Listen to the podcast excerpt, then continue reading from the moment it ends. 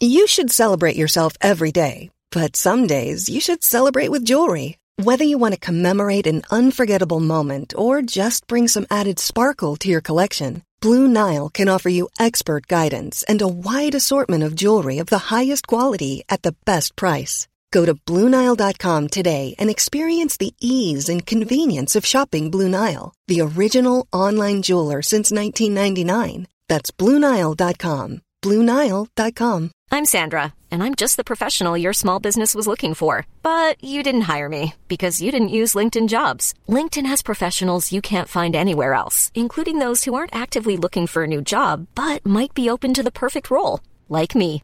In a given month, over 70% of LinkedIn users don't visit other leading job sites. So if you're not looking on LinkedIn, you'll miss out on great candidates like Sandra. Start hiring professionals like a professional. Post your free job on linkedin.com/people today.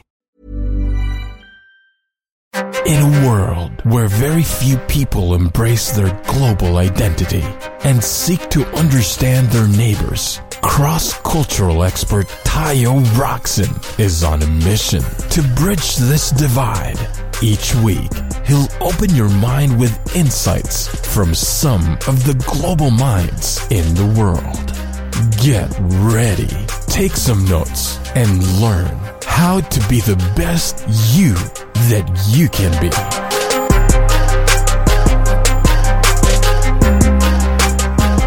Welcome, everybody, to another episode of As Told by Nomads. And today's episode is with leadership and diversity specialist Sarah Taylor. She's the author of a new book called Filter Shift How Effective People See the World. We're going to be talking about what exactly it is to, uh, to filter and to filter shift specifically and how we can gain the ability to see self, see others, and see an effective approach.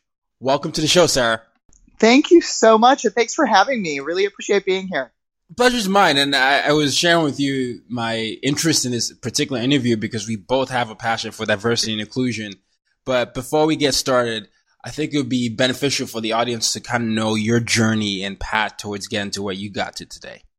Yeah, exactly, and probably not what most folks would typically think about. Even just knowing that I'm a, a diversity and leadership trainer and consultant, uh, you know, I'm what your listeners don't know is that I'm a white woman. And I think most folks would think, well, wait a second, you know, what's, what's a white woman doing in the world of diversity? And, you know, I, I actually tell a little bit of a story about that and about also using the definition that we use at Deep Sea for defining diversity. The way we define diversity is differences that may make a difference.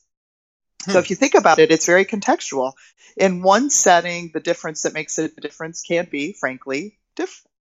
And so, just want to tell a quick story um, explaining that definition. It also gives a sense of how I, as a straight white middle class woman, made my way to the world of diversity. And that is a little bit about you know growing up. I grew up actually in rural Midwest. Grew up actually on a farm youngest of 10 kids. Wow. And, you know, you can imagine, you know, there is diversity in every community, but not the kind of diversity that folks typically think of. Certainly no diversity of race, not even a whole lot of socioeconomic diversity. But the difference that I remember making a difference when I grew up was religion. And even there, you know, not the kind of contentious divisions we have today say between Islam and Christianity and Judaism, but it to me it felt even more contentious. It was between Catholics versus Lutherans, and that frankly was one of the biggest differences uh, in the community that I grew up in. And I grew up, you know, as with all faith-based traditions and spiritual traditions, lots of values that are passed down. And the one that I remember most was, you know what, Sarah, no matter what you do in life no matter where you go, no matter what you accomplish, no matter who you meet, just don't date a Lutheran boy. and, and, then after college, I went off and joined the Peace Corps and went to the Dominican Republic for four years. Came back after four years with my black, Latino, only speaking Spanish at the time, divorced with two kids, husband. But guess what, Ty? He's Catholic. so I so I scored one for the home team there. But it's a great example of how, yeah, again, differences that may make a difference. And my parents never imagined that particular difference ever even entering into play. Hmm. You know, and you also realize, I mean, they never said to me, Sarah, you know, no matter what you do, don't ever marry a Lutheran girl. You know, another context that never even imagined. And so the way I think about our work as diversity and inclusion practitioners is it's really helping people to understand those shifting contexts.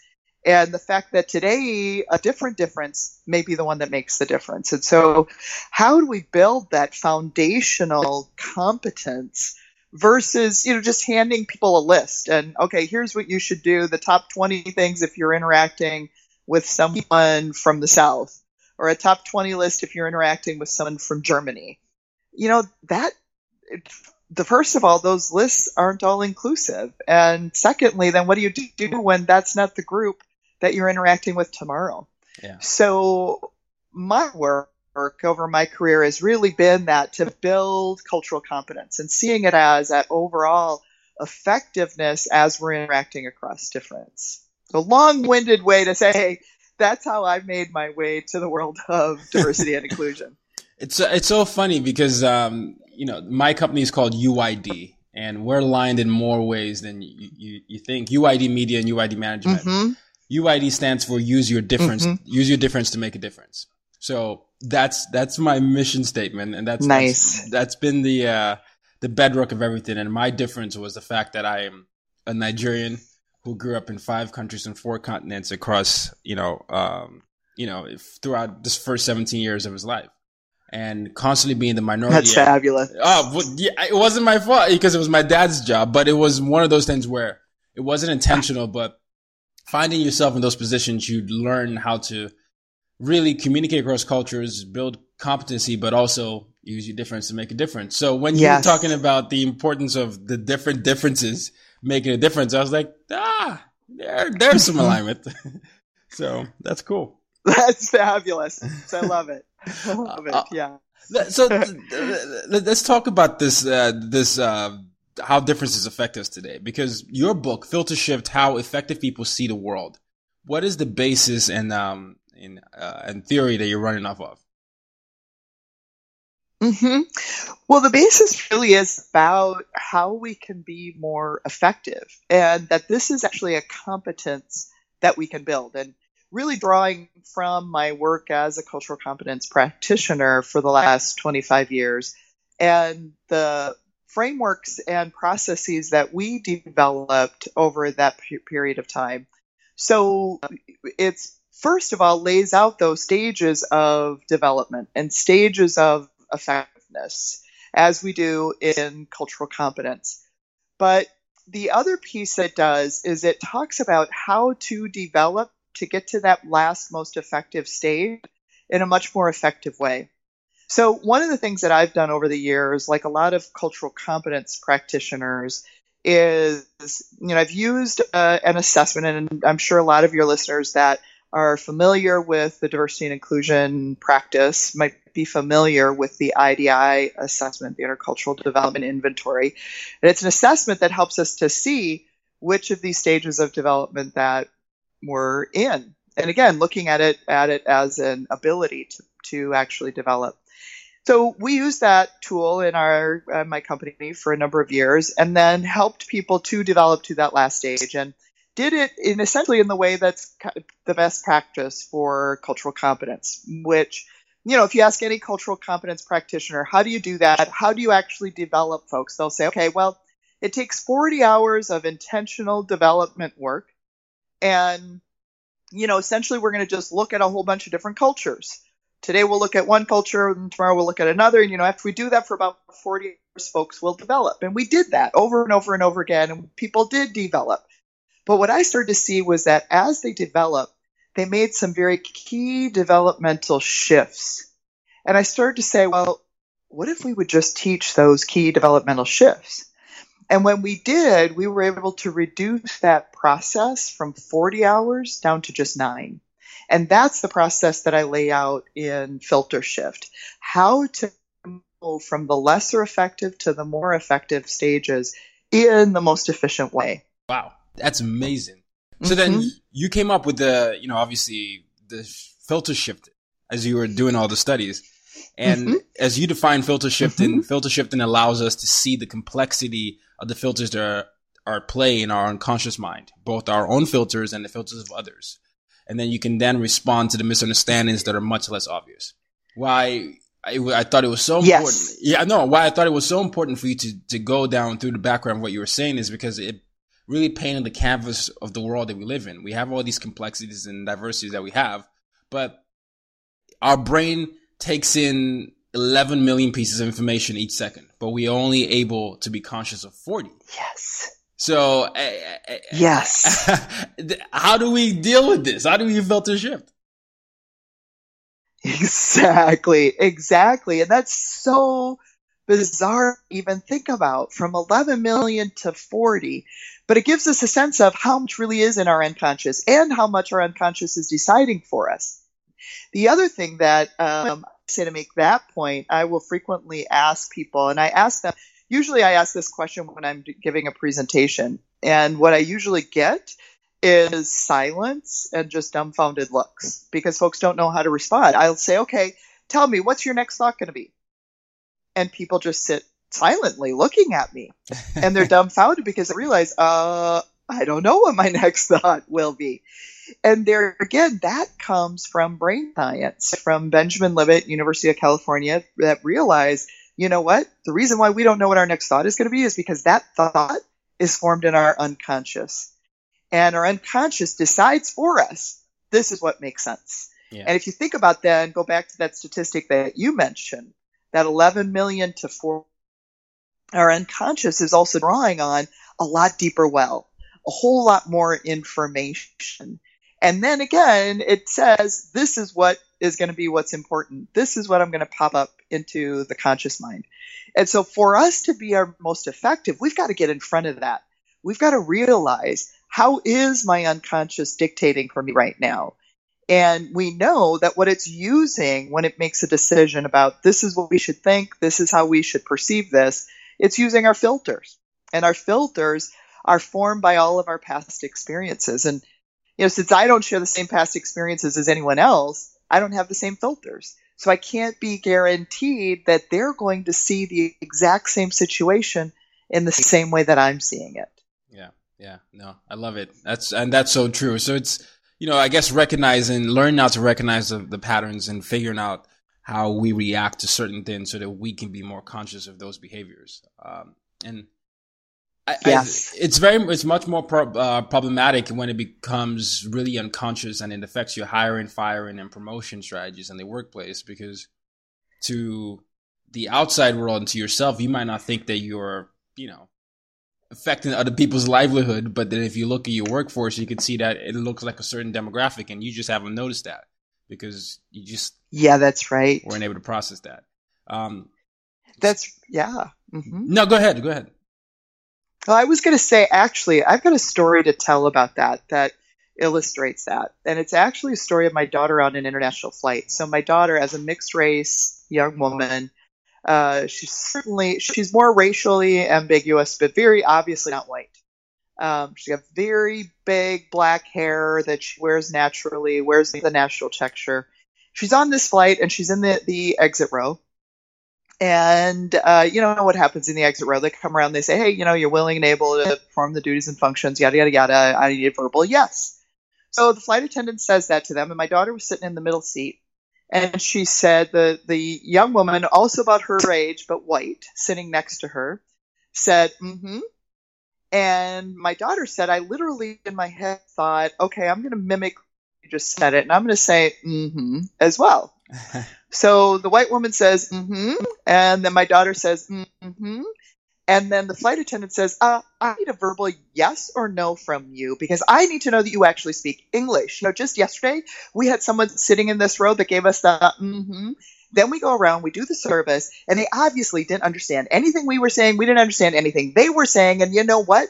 We were at risk that whole flight with that person because they didn't understand English. so my daughter just took a deep breath and said, yes. And then they moved on. Wow. Now, most folks, when they hear that story, they go to, you know, in a sense, you know, my daughter and her experience and, and feel badly for her and feel some empathy for her. And this tells you, Ty, both, you know, what my work is, but it also might tell you maybe I'm not the best parent because I didn't think about my daughter right away. I actually went to the rest of the plane. And the fact that we still don't know if that plane and the people on it that day were safe. Why? Because we still don't know whether that first woman spoke English. That's what happens many times when we look at how this impacts in our organizations. So this is not just about, oh, we should think about unconscious bias in hiring because we need to help out these folks that are mar- marginalized and aren't getting a fair shake. Do we need to do that? Yes. But you know what? We need to think about this is about the plane that we're all flying together. And what are we doing to create the best plane, the safest plane? Plane that, you know, the folks next to me are the ones that are the best able to help me. And what am I missing? Both. Because I've got a bias, a positive bias for people that look like me, and potentially a negative bias for people that don't look like me. And all of that then impacts, again, it's not just impacting that person that doesn't look like me, it affects me and it affects my whole organization and all of the decisions that we're making. That's why it's so important. I, that's such a fascinating story for me. Just listen, I'm putting myself in your daughter's position, and I'm also understanding mm-hmm. the, the, metaphor that you, you described, uh, all of us in the plane, and making sure that we're all safe. And as, mm-hmm. I, as I'm sitting here trying to build empathy for the the the flight attendants. I'm wondering what would you have advised her to to do in that situation? How would you have advised yes. her to a- ask that question? Yeah, exactly. And you know, first she's got to realize that she wasn't consciously responding there. that was all her unconscious filters. Mm. It was her unconscious filters that decided that she didn't even need to ask that first woman. And that's the piece that she's really got to be able to see. She's got to see that this is about her effectiveness. It's not about, okay, all of these new people coming onto our flights that look different from me and I got to be nice to them. Is that a piece of it that will eventually happen? Yes. But the real piece is how effective was I in that situation? And this is about my job and about me doing my job in in the best way that I can. And so I think that's a piece that's also forgotten too, that we don't think about it as our own effectiveness. We just think about it as, oh, you know, we're just, we're supposed to do this stuff. Or, you know, I go to that diversity training and, you know, I'm going to be blamed and shamed and all of that kind of stuff and told how I'm wrong and how I'm a racist or a sexist or whatever. But that's not it at all. It really does get down to how effective are we? And that's what she would have to see in that situation as well. Yeah, yeah. I, it all starts. I think it's important to recognize and emphasize that if you have a brain, you have a bias, and it's not it's not a an indictment on, on you as a racist or a sexist, but you know whatever we live in, we have certain systems in place that have normalized certain behaviors that you might not recognize, but other people yes. might recognize. And uh, I think that's I yeah. think that yeah, I think we all need to just come to a level where we understand that there are many things that we're unconscious to, and we have to make it an active effort to say, what are my biases and how can I work towards that? And yeah, yeah, okay, no, that's that's so cool. Yeah, and and mm-hmm, and certainly a piece of that is just you know letting go of this thing of you know bias is something bad. Bias isn't bad. It's not bad. It's not good. It just is. It's what all of our brains do. If you've got a normal functioning brain, you've got it. And so this isn't about we're gonna, you know, we're talking about people that are ogres or mean. Uh, no, we're talking about all of us. And so for all of us to just let go of that and say, okay, what do I need to do now to be more effective? Yeah, yeah, no, I love it. So let's talk about effectiveness with our interactions across mm-hmm. cultures. I, I, shared with you my story of mm-hmm. learning that from an early age, and that's mm-hmm. what fed into my world in your study, you've you've done this for over 25 years. You've worked at several organizations from all sizes. Why do you feel like so many of us are so ineffective in our interactions across difference? Yeah, I think first of all, because we just don't realize that it's something that we have to develop. And we just think about it as, well, I'm nice and I've got, you know, good intentions, and we stop there. And we need to realize that good intent doesn't necessarily equal good impact. So that, that's another question that I ask a lot of folks. And I will say, you know, what do you think? Do you agree with me? Because I believe that the vast majority of us enter the workplace on a day to day basis with positive intent. And what I see when I ask people that, again, probably tens of thousands of people that have nodded their heads in agreement and said, yeah. So if we're all entering the workplace with positive intent, we want to have we want to be productive, we want to have positive interactions, then why are there any misunderstandings and conflict at all? It's because we actually haven't built the ability to match that positive intent with an equally positive impact. So we've got to actually develop that ability. And again, it's really a small percentage of us, about 15% that have a general sense of what's going on in, in uh, of differences to a level of complexity, but only about two and a half percent of us that actually are able to see and respond to be our most effective. So that leaves all the rest of us that are missing it, and yeah. we don't know that we're missing it. And so then, if I don't know that I'm missing it, and you know, I think again, going back to the bias thing, bias is something that only bad people have, and I'm I'm not bad, so I don't need to do any of this work because I'm good. When you're ready to pop the question, the last thing you want to do is second guess the ring. At BlueNile.com, you can design a one of a kind ring with the ease and convenience of shopping online. Choose your diamond and setting. When you find the one, you'll get it delivered right to your door. Go to Bluenile.com and use promo code LISTEN to get $50 off your purchase of $500 or more. That's code LISTEN at Bluenile.com for $50 off your purchase. Bluenile.com code LISTEN. Hiring for your small business? If you're not looking for professionals on LinkedIn, you're looking in the wrong place. That's like looking for your car keys in a fish tank. LinkedIn helps you hire professionals you can't find anywhere else, even those who aren't actively searching for a new job but might be open to the perfect role. In a given month, over 70% of LinkedIn users don't even visit other leading job sites. So start looking in the right place. With LinkedIn, you can hire professionals like a professional. Post your free job on linkedin.com slash people today. Yeah. No. And again, not looking at it as it's it's a competence that I haven't developed, so I've got to develop it. Yeah, absolutely, absolutely. And and the world is just becoming more mm-hmm.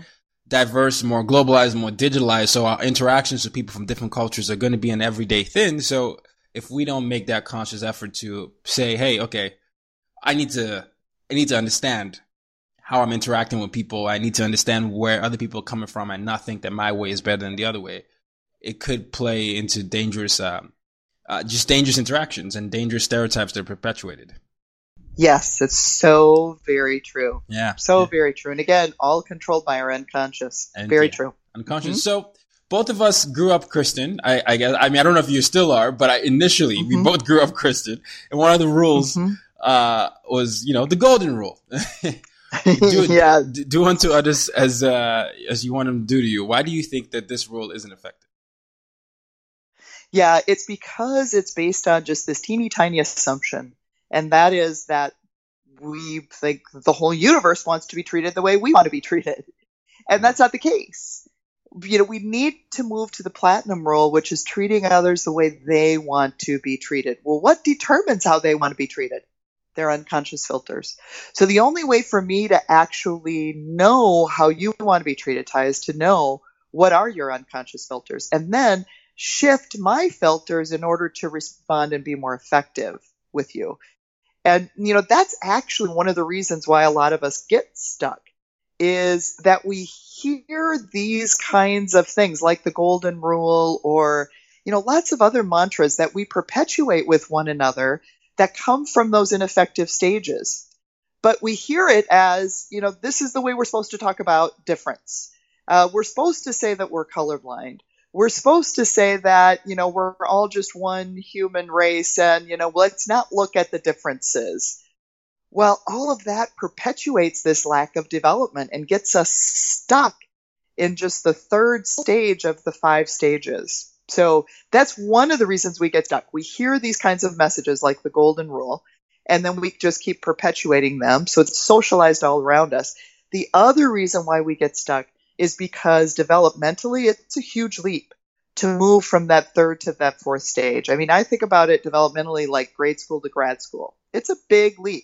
So we've got to really do work to learn how to shift our mindsets. And again, that's what we lay out in the book Filter Shift. Yeah, no, that's perfect. And your point on people saying colorblind, people saying focus on similarity, mm-hmm. people saying, uh, um, you know, that we're all the same is, is something that it, it, it initially didn't irk me, but now it's becoming more something that does eat at me a little bit. This is something I have to recognize. It's like a trigger point for me because saying that you're colorblind yeah. all of a sudden means that you're not recognizing color. You know, there there is yeah. color. Mm-hmm. Saying that we should focus solely on I I believe in find common goal, but saying that we should focus solely on similarities it, it immediately negates the differences that may exist and how to it doesn't that all of a sudden doesn't allow you to leverage or appreciate those differences.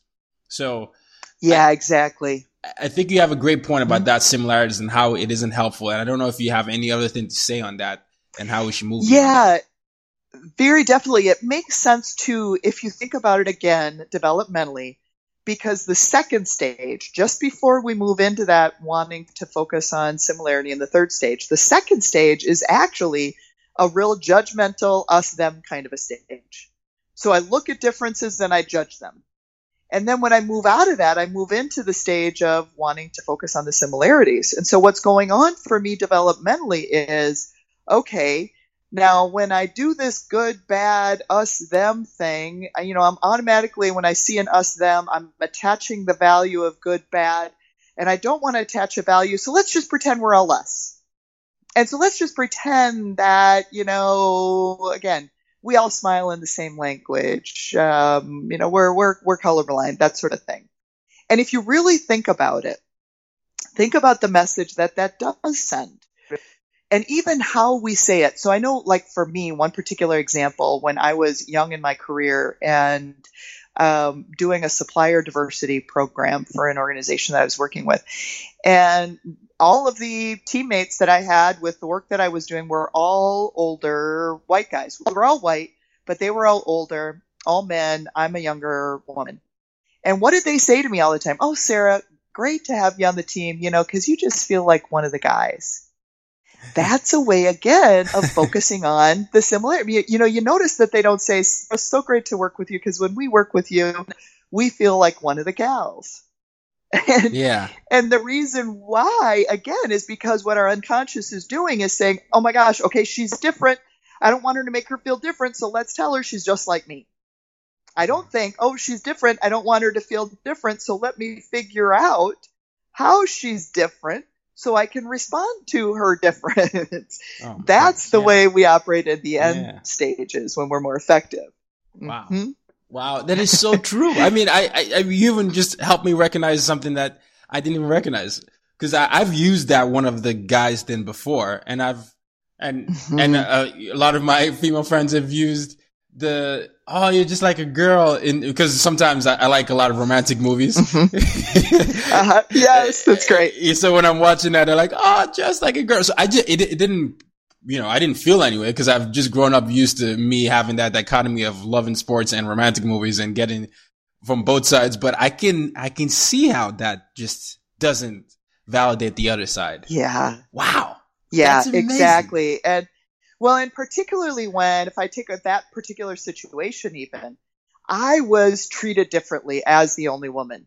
My ideas weren't ideas until they were said by one of them a couple of minutes after I said them. Ah. You know, I was left off of email chains. I wasn't, I was left out of decisions, but yet they say you're just like one of us. And so then that's the other piece when you see that discongruency and you say, you hear them say, you're just like us, but yet you're treated differently.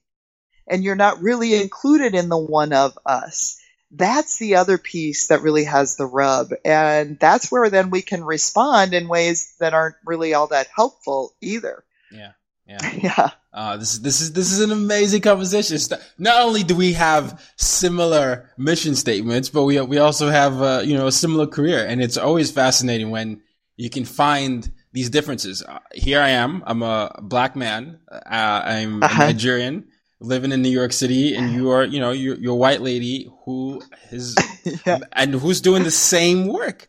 And you're talking, we're talking about Yes. similar Yeah. experiences. Yes. Now, here where we're, we have a similarity here, it, it's not that it's, we're not eliminating the differences. We're just saying we are, we come from different sides of the world Yes. and we're approaching Exactly. diversity in an interesting way by recognizing that even though we are similar, there are some things that we have to leverage across the differences. Um, Exactly. Yeah. It- yeah. hmm And that, you know, that's a real good point because we're not saying to people, ignore the fact that there's similarities because we find comfort in that. So we find comfort in saying, oh yeah, you know, we've had similar work. We're, we care about the same things. That, that's, that's fabulous.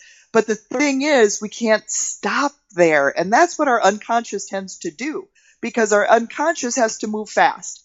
And so it's going to just go straight to, okay, we've got similar paths for our so similar work that we do. Okay, so now I've got y'all figured out. And I Yeah. know exactly how you're going to respond and exactly what you're going to do. Well, no, I don't. Hmm. But if I just trust my, if I just go with what my unconscious tells me, my unconscious isn't going to do much more work to figure you out now because it's going to say, nope, we know exactly who he is. And that's not the case at all. Yeah, no. Mhm. Uh, I, I, like, I can't tell. I'm just geeking out over this comment. I have like cross cultural tears of, of joy on my face right now.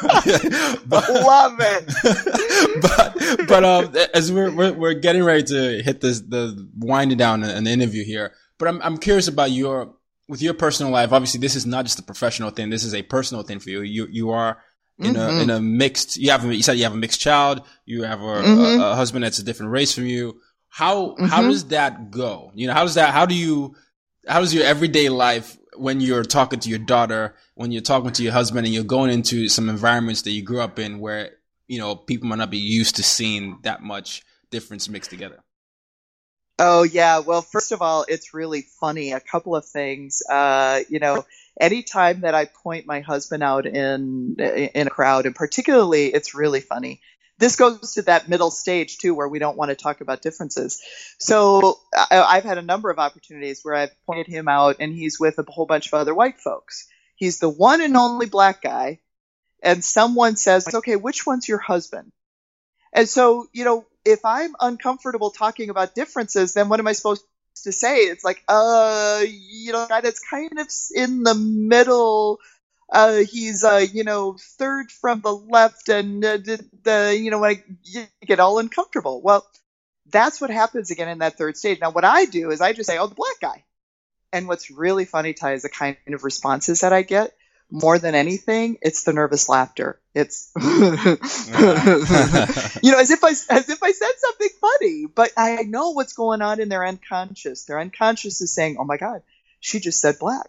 She's even married to one, and she doesn't know she's not supposed to say that word." That's one of the things that we see quite a bit. We see folks that you know in those different stages of development, either comfortable or uncomfortable with us just plain talking about the fact that we're different. But the other one I've just got to share with you, particularly as another diversity practitioner, you're going to appreciate this. My husband, it, it probably couldn't have a career more different than mine. He's a civil engineer. Wow. And so, you know, yes, he's from the Dominican Republic. He's lived in the United States for a number of years, over 20 some years. Uh, but he certainly is not a cultural competence expert. But I got to tell this story. One uh, a couple of years ago, we're we're in parent teacher conferences, both my husband and I, and we're sitting down with my daughter's French teacher, and she's talking about um, yes, so now, you know we're going to be doing this lesson now that's all about culture. And she turns to my husband. She is only talking to him, and she's talking all about this, you know, these lessons they're going to be doing about culture. And she says, "Well, you know, and you know what I mean, right? You know." And then we're, and she's talking about using all of these cultural terms, and I can tell he's clueless. I mean, he's kind of like, "Yeah," you know, nodding his head, but I know he's clueless. And I'm over there thinking, I'm the one that knows, but you know, the typical is, well, what does this white woman know? It's going to be the black Dominican that knows all about culture, and and you know, there again, we're we're really not um, matching people's expectations for us and even just the work that we do. Yeah. So I, I laugh at those kinds of situations too, where, where he's going to be seen as the, the expert. And in lots of ways, you know, people that will give me credibility, even though I've got 25 years of experience of this, there are lots of people that only give me credibility because I'm associated with him, which I think is very interesting in our field as well.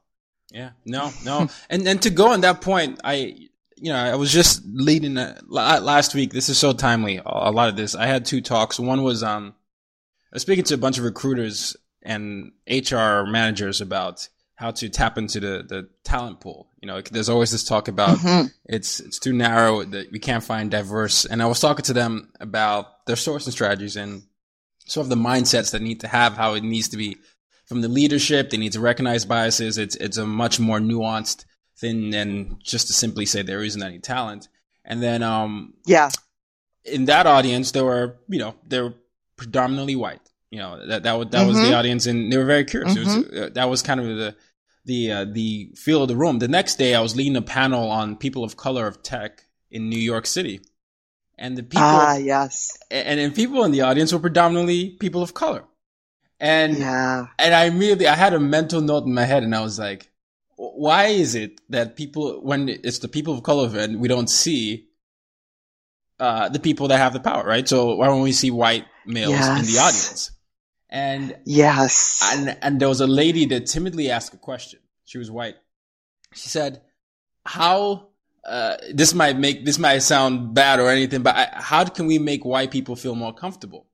in some of these things because sometimes you talked about how they might feel shamed, blamed, and all that. And mm-hmm. there was a mm-hmm. response from the audience where usually there are two types of response. One, um, it was a, it was an African American lady said it's yeah. not their job to make you feel comfortable. This is a reality that they do. That. Yes. And then there was another one yes. that said you should just go. You know, you should be this. You should be brave enough to to do this. This is actually work. These are your coworkers. Why should it be that yes. stress? So I'm just curious. You're you're a white woman that deals with diversity and inclusion. And I'm yeah. sure you come across people maybe telling you in confidence that I agree, but I just don't know if I'm saying the wrong thing. I don't know what I'm saying. How do I even yeah. Through? Yeah. So elaborate.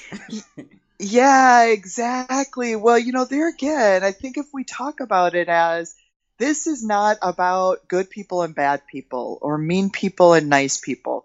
This is about developing an effectiveness. And guess what? The vast majority of us haven't been taught white folks, people of color, gay, straight, we haven't been taught.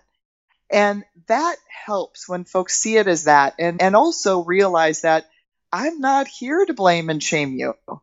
And, you know, we're just going to talk about your effectiveness here. That is what makes it so much more accessible and so much more, uh, you know, I, I can engage in that uh, and really lean into it when it's it's about that. But you're right. It's it's not just about you know how do we make white folks uncomfortable. I think it's actually how do we all get more comfortable talking about differences, and not only more comfortable, but again more competent. Yeah. More competent in how we talk about our differences. For sure. And I think you know, I definitely agree with the competency. I think that's one of the most important skills that we should develop in the 21st century. But I also think we all need to mm-hmm. get comfortable being uncomfortable because diversity yeah. is going to be. Un- I mean, there is no illusion that getting people from different backgrounds that think differently is gonna is not gonna cause any conflict. But it's it's pushing through mm-hmm. the conflict and realizing how that that could actually drive innovation, different thoughts, open your mind. So it's you know I'm never one to to shy away from that, but there's health that can be gained from that, and we just have to be brave enough to say oh, okay, I'm stepping out my comfort zone. That's a, that's a reality, and I'm going to constantly do that because, yeah, I mean, because if you'd done the same thing and said, yeah, if you'd done the same thing and someone attacked you that said, oh, you're white, I'm not listening to you, you know, and, and you exactly. got you got discouraged, you know, you wouldn't ha- you wouldn't ha- you wouldn't be talking on this podcast about your book. So yeah, that's right. Yeah. That's right. Yeah, exactly. And you know, the other thing that I think helps. I love this saying. I don't know where it came from, who said it first.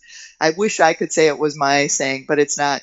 Uh, and thinking that, you know, while opportunities might, uh, situations might be gone, the opportunities are never lost. So what keep, keeps us many times from really putting ourselves out there is thinking, oh gosh, you know, I might offend someone. I might say something stupid. And if you really think about it as, okay, so then you might have a situation that didn't go well, but the opportunity is never lost to rectify that. So I might even say something to you today and then think about it tomorrow and think, oh shoot, why did I say that? Maybe I shouldn't have said that. The, the situation is long gone and I can't do anything about the situation. But I always have the opportunity to go back and actually dig into that conversation again and try to respond more effectively. So I think when we we think, you know, there there's always not necessarily a chance for a do-over, but knowing that there's always going to be another opportunity helps us to be a little bit take a little bit more risk in each of the individual situations. Yep. There's always a learning opportunity. We just have to be humble enough to recognize it and be willing to yes. actually, to actually recognize that. Um, great. So so true. Where can we find your amazing book, Sarah? you know what? Folks can find it at wherever they normally buy their books, any of their favorite bookstores, uh, online or brick and mortar. They can also go to our my website, filtershift.com. Filtershift.com, ladies and gentlemen. And the title of the book, once more, is Filter Shift How Effective People See the World. So, Sarah, this has been great, but I can't let you go without asking this, the question I ask all my audio, all my guests. And we've talked about it already the mission statement of everything that I do, the foundation of my company, podcast, and consultant is is use your difference to make a difference. So, yeah, how do you, Sarah, use your difference to make a difference? I use my difference. Actually, I use my difference of whiteness to mm. make a difference. In that, um, white folks tend to be more comfortable with me but I can also approach and actually dig deeper into situations of color and use that difference as a member of a mixed race family to really shine a light on what this is as we interact across difference, how our brains are working, and really use that difference from the perspective of a white woman in a mixed race family and teach others how they can be more effective. Sarah Taylor, ladies and gentlemen, just schooling us on filter shifting and, and educating us on true cultural competency. I want to thank you for coming on the show. This has been a, real pleasure of mine. Thank you, Ty. It's been my pleasure as well. Thanks very much, so much for having me. The pleasure is mine. Till next week, ladies and gentlemen, use your difference to make a difference. You've just been listening to the As Told by Nomads podcast. For more ways to reach out to Tayo and to use your difference to make a difference, head over to www.tayorockson.com.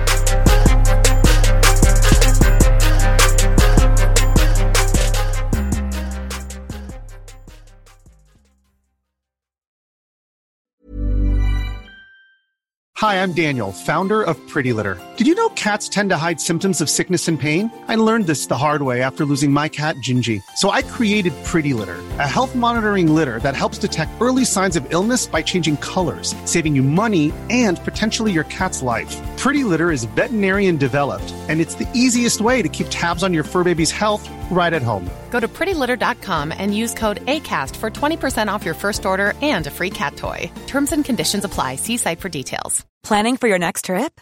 Elevate your travel style with Quince. Quince has all the jet setting essentials you'll want for your next getaway, like European linen, premium luggage options, buttery soft Italian leather bags, and so much more. And is all priced at 50 to 80% less than similar brands. Plus, Quince only works with factories that use safe and ethical manufacturing practices. Pack your bags with high-quality essentials you'll be wearing for vacations to come with Quince. Go to quince.com slash pack for free shipping and 365-day returns.